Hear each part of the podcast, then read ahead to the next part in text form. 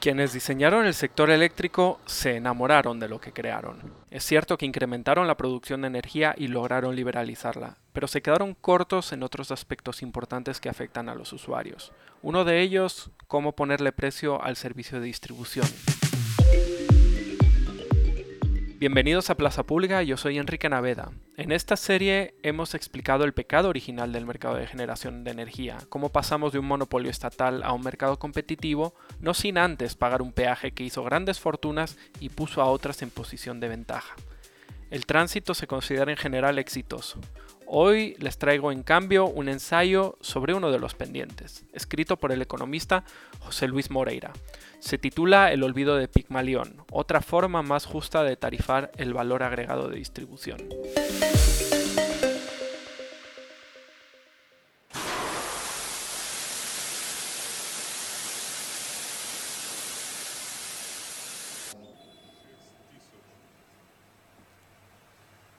Es muy fácil enamorarse de algo que uno diseña. Sin embargo, como en el mito de Pigmalión, uno puede olvidar con facilidad que las estatuas no cobran vida por sí misma.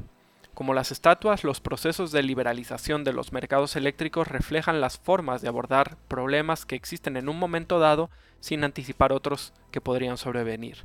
Por eso es necesario que los marcos institucionales de los mercados de electricidad cobren vida como Galatea y se actualicen para abordar de mejor forma los desafíos que se presentan en el suministro de un factor esencial para la vida humana moderna.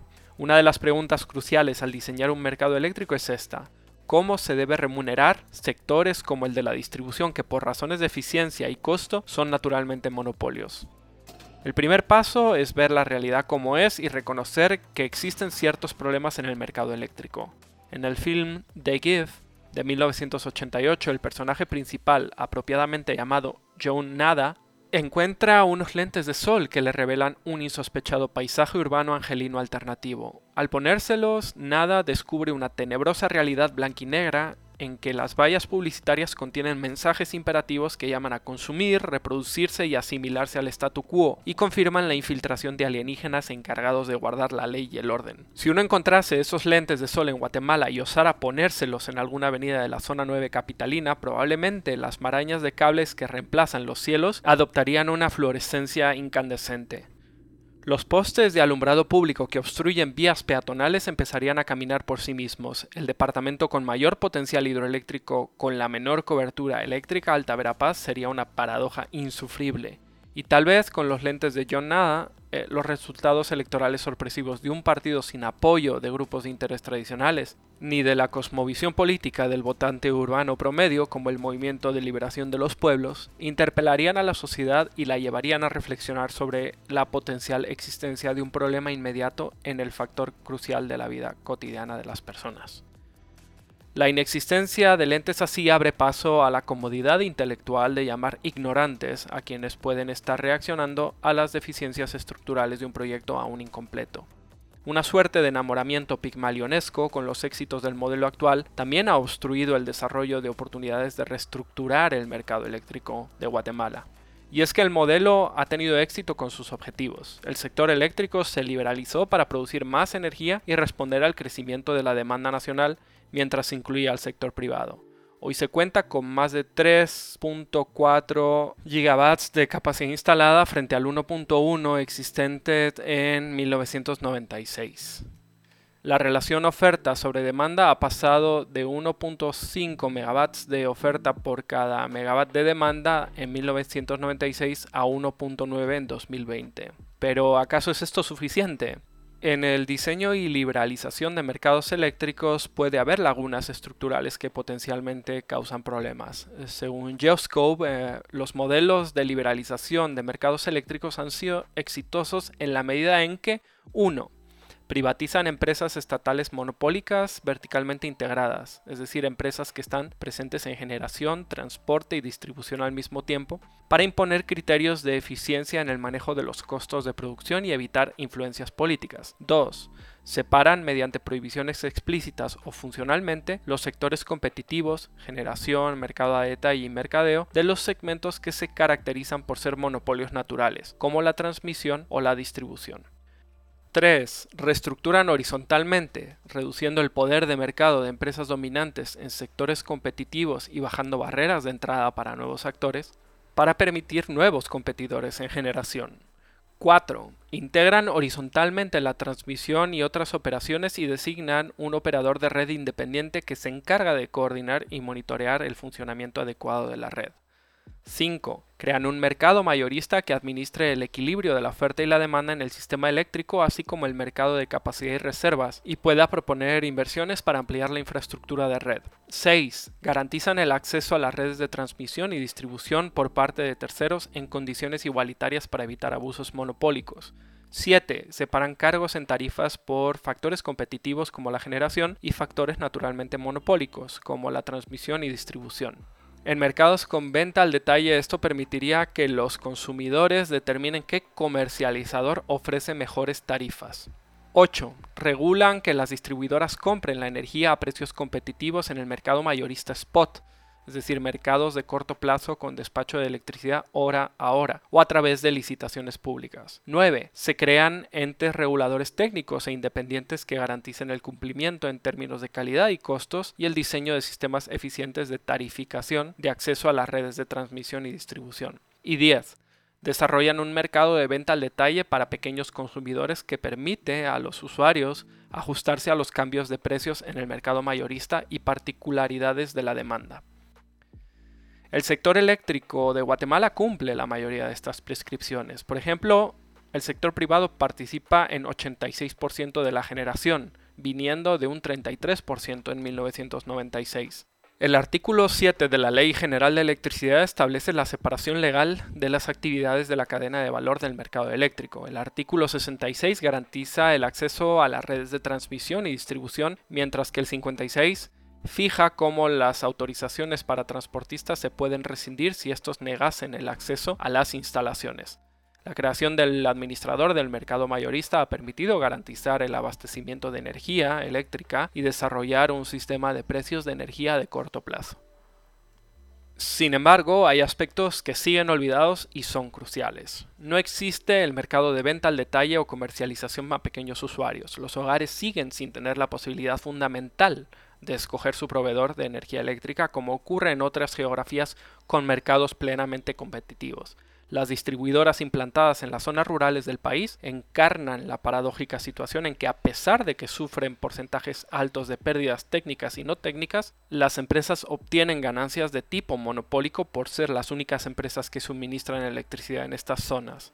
Por otra parte, múltiples empresas poseen distintos tramos de la red de transmisión coexistiendo con la empresa de transporte y control de energía eléctrica ETC del INDE, y así evitan que se integre horizontalmente la transmisión, lo que podría generar economías de escala y reducir los costos para los usuarios.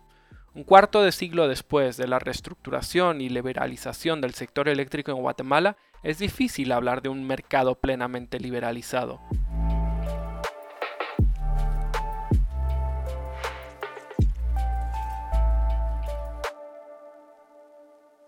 En este trabajo nos limitaremos a abordar un fallo estructural de diseño en el sector de distribución de energía eléctrica de Guatemala, la estimación del valor agregado de distribución y sus potenciales incentivos perversos.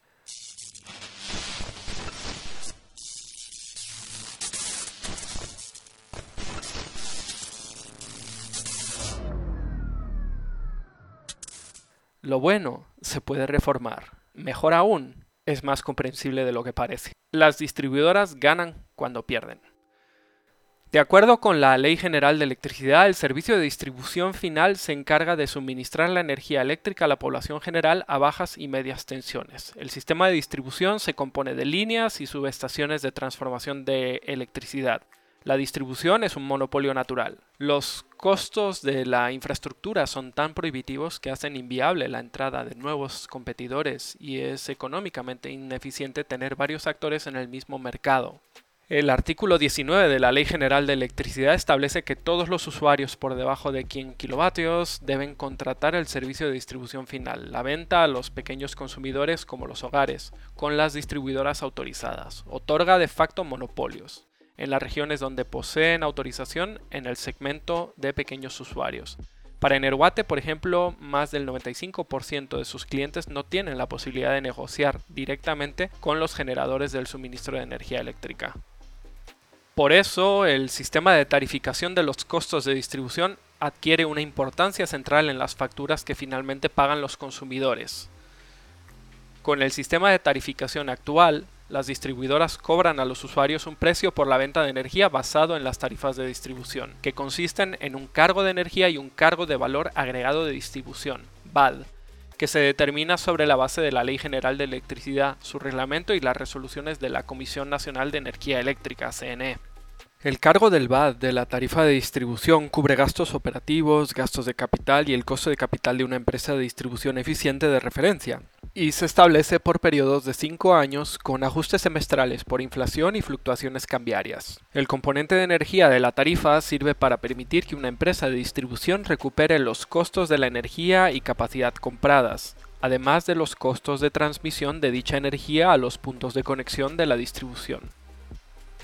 El componente del cargo por energía consta de una tarifa base y un recargo por ajuste de energía que se revisa de forma anual y trimestral respectivamente. El proceso de establecer las tarifas de distribución implica a varias partes, incluyendo a las empresas de distribución, y se lleva a cabo en varias etapas. Se pretende que las tarifas obedezcan a criterios objetivos. Los precios de energía y capacidad cargados a grandes usuarios, es decir, aquellos que consumen más de 100 kW, son libres y no son regulados por la CNE. Sin embargo, deben pagar peajes por usar las líneas de distribución equivalentes al cargo del VAT vigente. Este sistema de tarificación, conocido en la literatura como costo de servicio, permite que todos los costos autorizados por la CNE basados en una compañía de referencia eficiente se trasladen al consumidor final. Estos costos incluyen también una provisión para pérdidas. En el caso de Nerguate, la CNE permite trasladar entre el 11 y 12% de pérdidas de potencia y 14 y 16% de pérdidas de energía al consumidor. El resto lo absorbe la distribuidora.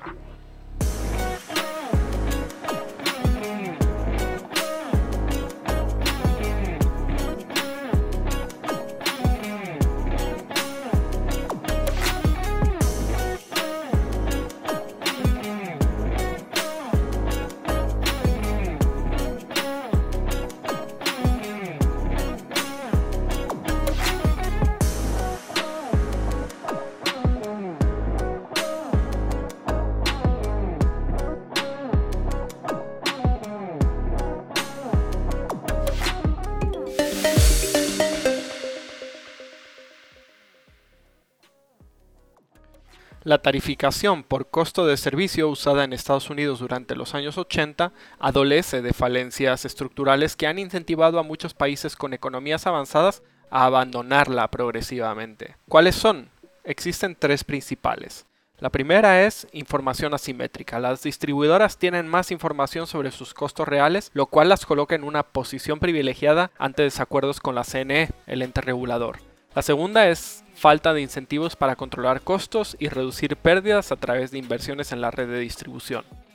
Considerando que la estimación del VAT está ligada e indexada al nivel de costos que trasladan a los consumidores, la gerencia de las empresas distribuidoras tiene incentivos para inflarlos o no reducirlos. Asimismo, dado que existe un umbral significativo de pérdidas reconocidos por la CNE, las distribuidoras racionalmente buscarán reducir el volumen de pérdidas hasta el punto y solo hasta el punto en que ya no puedan trasladarlas a los consumidores finales y no más. La tercera es la captura del regulador. Teniendo en cuenta la complejidad de establecer los pliegos tarifarios y cierta arbitrariedad que puede ejercer la CNE en sus resoluciones, capturar la dirigencia de esta comisión puede tener un impacto material en el desempeño del mercado eléctrico, tanto para los usuarios como para los inversionistas. El litigio que casi empuja a Guatemala a una situación de impago soberano el año pasado se debió a que la CNE redujo abruptamente las tarifas causando pérdidas en la reventa de EXA para Teco Guatemala Holdings, un antiguo accionista de EXA. El litigio que casi empuja a Guatemala a una situación de impago el año pasado se debió a que la CNE redujo abruptamente las tarifas causando pérdidas en la reventa de EXA para Teco Guatemala Holdings, uno de sus antiguos accionistas. Entonces, ¿qué otra forma de tarifar podría mitigar estos vicios? La mayoría de los países en Europa y en algunos estados de Estados Unidos eh, que liberalizaron y reestructuraron sus sectores eléctricos practican tarificación basada en incentivos, como ingresos o precios tope de las operaciones de los sectores en monopolios naturales. Los ingresos o precios tope se determinan a través de técnicas econométricas por bloques constitutivos de costos o por costos totales. Estos solo se ajustan por inflación, fluctuaciones cambiarias y mejoras de productividad. A diferencia del esquema de costo por servicio, las empresas tienen la libertad de determinar su estructura de costos siempre y cuando no pasen el límite de ingresos precios establecidos por el regulador. Este cambio de esquema de incentivos obliga a las empresas de distribución a enfocarse en reducir costos para generar excedentes, ya que los ingresos y precios tienen un límite superior. Tarifar así podría ser un punto de partida para resolver la conflictividad social derivada de las conexiones ilegales de energía eléctrica en los sectores rurales de Guatemala. Las empresas tendrían un incentivo en invertir en infraestructura como cables coaxiales, postes de mayor altura y tecnología de cortes remotos para reducir las pérdidas no técnicas. Las distribuidoras encontrarían el sentido de abordar el hurto de energía de una manera menos beligerante y buscarían regularizar la situación de las conexiones clandestinas y la condonación de deudas para acabar con el círculo vicioso del impago.